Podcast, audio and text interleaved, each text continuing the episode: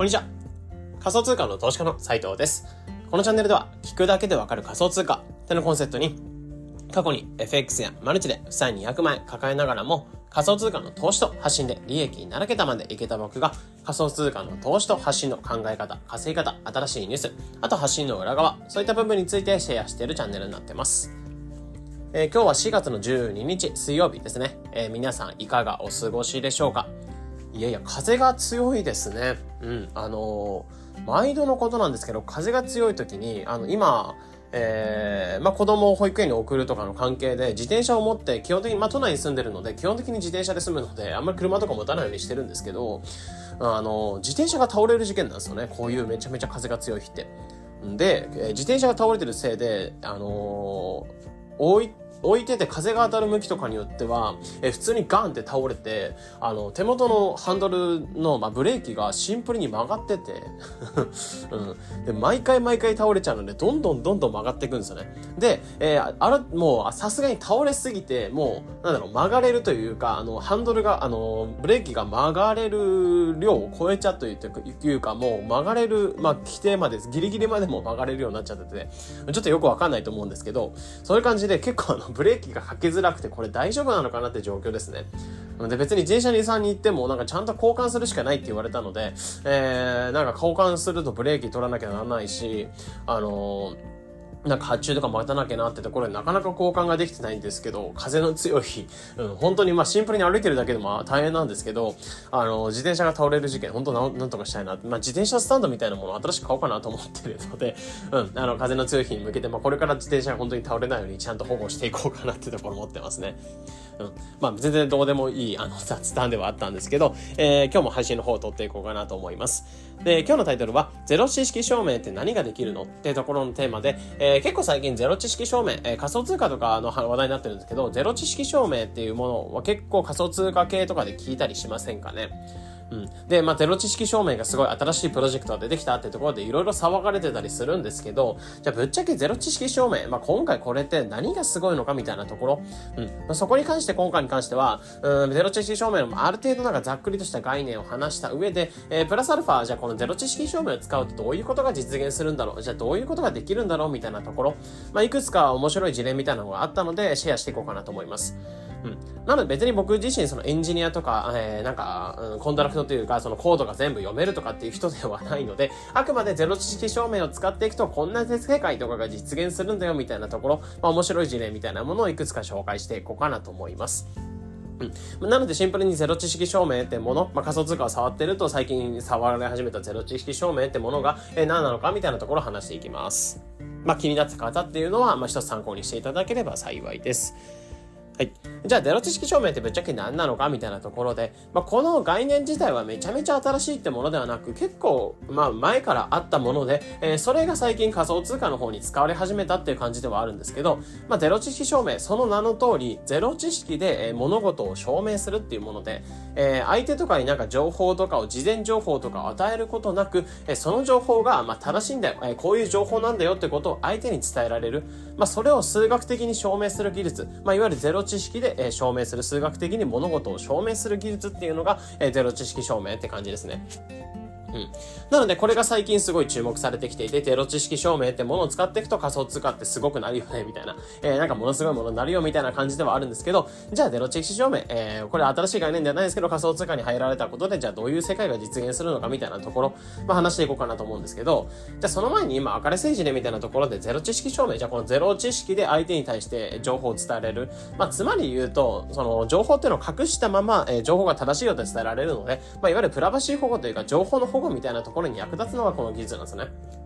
うん。なので、例えばの事例みたいなところでいくつか紹介していくんですけど、うん。まあ、一つ目としては、えー、まあ、ゼロ知識証明をなんか分かりやすく解説するみたいな YouTube がちょっとあったので、そこの事例から一つ引っ張ってくると、えー、例えば、えー、小学生に対してゼロ知識証明を説明しようみたいな感じでその YouTube やってて、どうやってたかっていうと、あのー、まあ、絵が、ペンギンの絵がめちゃめちゃ並んでいて、えー、いろんなところで並んでいて、えー、この中に色の違うペンギンがいるんだけど、わかるみたいな感じで小学生に聞いた時に、わかんないみたいなことで答えたんですよね。でも、その、なんだろ、出題者に、出題者は、えその写真の前に、とあるボードを、黒いボードをポンと置いて、写真が見えないようにして、で、あるとある点だけポツンと穴を開けといた。そしたらこれ覗いてごらんみたいな感じでその小学生の子に言って、えー、その子が、あここにペンギンいたんだみたいなことで気づけたんですよね。で、ここの事例を見たときに、えー、まあ、出題者っていうのは、まあ、ここにペンギンがいるんだよ。えー、この白いペンギンを見つけてごらん、みたいな感じで、えー、ペンギンを示したときに、えーその白いペンギンがどこにいるのかと教えてないんですけど、シンプルにボードを隠して、えーちゃんとそこだよって示しながら、えーその小学生に対してどこにペンギンがいるってことを示されるんですね。うん。まあ、こういう感じで、えゼロ知識証明ってものを使っていくと、まあ、情報っていうものを言うことなく、明言することなく、え相手に対して何かを伝えられるって技術。あとは、えー、まあ面白い事例もう一つ、ブログ、どっかのブログ記事でちょっと見見たんですけど、えー、一つ、宝箱っていうものをちょっと例に挙げていくんですけど、例えば、えー、宝の入った宝箱っていうものを海のどこかに隠してきますってなって、えー、隠しましたってなって、えー、その情報を、えー、海賊たちに伝える際に、その海賊、えー、まあ隠した場所を伝える人っていうのは、その海賊たちに、えー、ここにあるんだってことを伝えずに、あ、じゃあ、あそこの海のこの場所にあるんだってことを伝えられるっていう感じ。うん。まあ、これを数学的に証明してくれるのはゼロ知識。なので、まあ、ワンピースも驚きの ワンピースでのルフィとかも驚きの技術になってて、えー、宝箱を世界中のここにどこかに隠してきたみたいな感じで、えー、まあ、海賊が隠したおもちゃも、あ、おもちゃじゃないと宝ってものを、えー、まあ、どこにあるんだってことを示しながらそこに対して、えー、まあ、どこっていうことをまあ、教えてもらうというか、わか、わかるんですけど、えー、ちゃんとそこに明言されてるってわけではない。まあ、そういう感じで証明される技術っていうのが、まあ、ゼロ知識証明ですね。で、あと一つとしては、えー、まあ、例えば、まあ、僕らの生活、まあ、この宝箱とか正直絵の場所を教えるとかってあんまり現実的ではないかなと思うんですけど、一つ面白いなと思った事例としては、面白いなと思う事例としては、えー、例えば何か、えー、サービスとかのログインとか、パスワードってものを、パスワードとか、えー、メールアドレスでログインする際、えー、この際に、えー、まあ、このゼロ知識証明なんかも使えるんかなってところを思っていて、まあ、例えばツイッターってものを、ログインしますってなった時に、えー、例えば他の人のアカウントで自分のアカウントでログインインしてもらいたい場合って基本的にはじゃあ自分のログインパスワードとかを教えるじゃないですか。でも、えー、まあ、基本的に他人ではあって、家族とかではいいと思うんですけど、他人なんで、えー、自分のアカウントでログインしてみて、あ、例えばアカウント管理とかですね。うん。あの、例えば SNS 運用とかする際に、SNS 運用代行みたいな感じで、えー、アカウントを共有する際に、自分のパスワードとか電話番号っていうのを教えたくないと思うので、そこでこのゼロ知識証明ってものを使っていくと、アカウント運用する際に、えー、このアカウントにログインしてくださいっていうことを、えー、自分のログインとかパスワードとかメールアドレスを教えることなく、相手に対してログインしてもらえるって感じなんですね。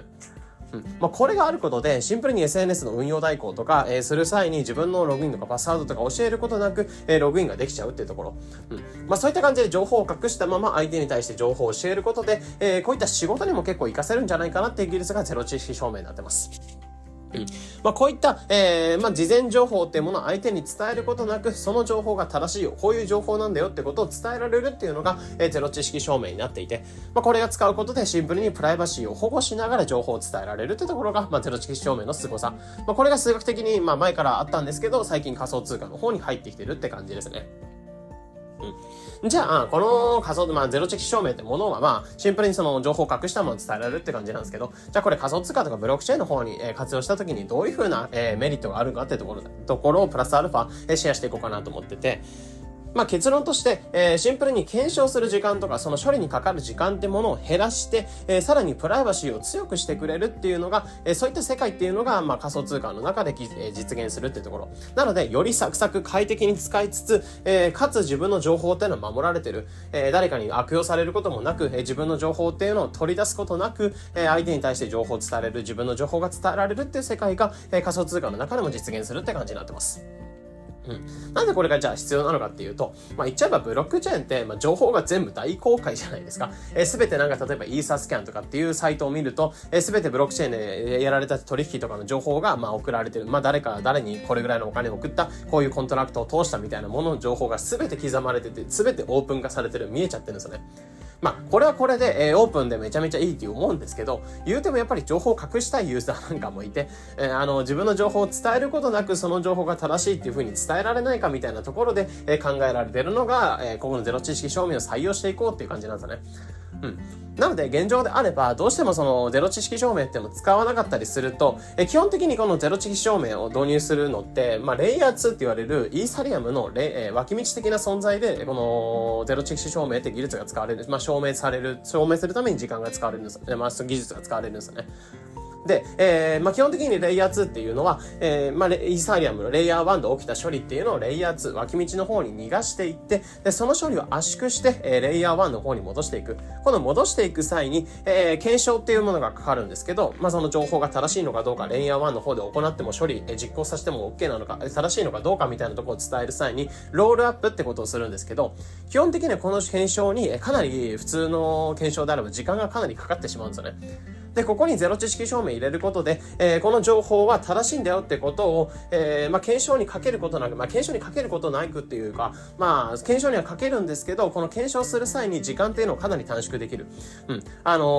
ー、まあ、本来であればこの情報が正しいんだよってことが、えー、まあ、レイヤーマン、まあ、送信相手に対して情報が伝えられるので、正しいってことを伝えられるので、検証の時間っていうのをぐぐっと下げられるんですね。まあ、今までっていうのは一つの検証というか、まあ、ロールアップをする際に、まあ、この取引が正しいのかどうかみたいなところ疑った時に、えその検証にかなり時間がかかっちゃうみたいな感じだったんですけど、えこのゼロチケ証明を入れることで検証時間ってかなり下げて、えかつ、その情報っていうものを伝える際に、え情報を開示してるわけではないので、プライバシーを保護したまま、えー、まあ、メインのチェーンの方に送信ができる、情報が送信できるっていうところが、まあ、この凄さになってますね。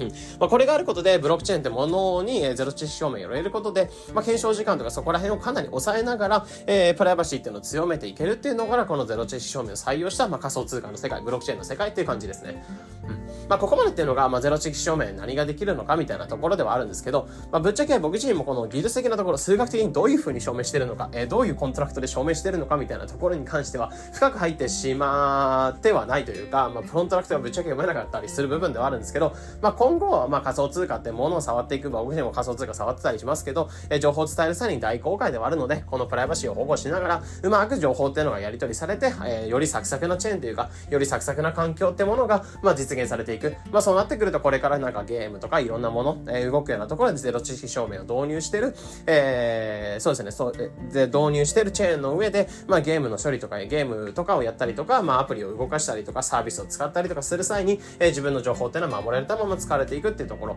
まあ、そういった、えー、なんだろう、いい意味いい意味でその全て裸ではなくて、まあ、パンツを履くのか、えー、服を着てるのかみたいな感じ、まあ、うまく隠しながら今後情報とかを伝えやすくなってくるんじゃないかなってところではあるので、えー、まあ、現状はやっぱりまだまだ発展展段階であるので、こういった技術の発展にも今後期待しておきたいなってところで、まあ、今回に関してはゼロチキ証明いくつか、え なんか事例とか、えー、まあ、実生活にどういうふうに活かせるかみたいなところを話しながら、今回に関してはゼロ知識証明について解説させていただきました。えー、なので今回事例として面白いなというか、まあ、ためになったみたいなこと、まあ、一つ参考になってくれれば嬉しいです。えー、このような形でこのチャンネルでは仮想通貨についてできるだけ分かりやすくお伝えしています。日々の情報収集やトレードにお役立てください。というところで本日の配信これで以上になります。良い一日を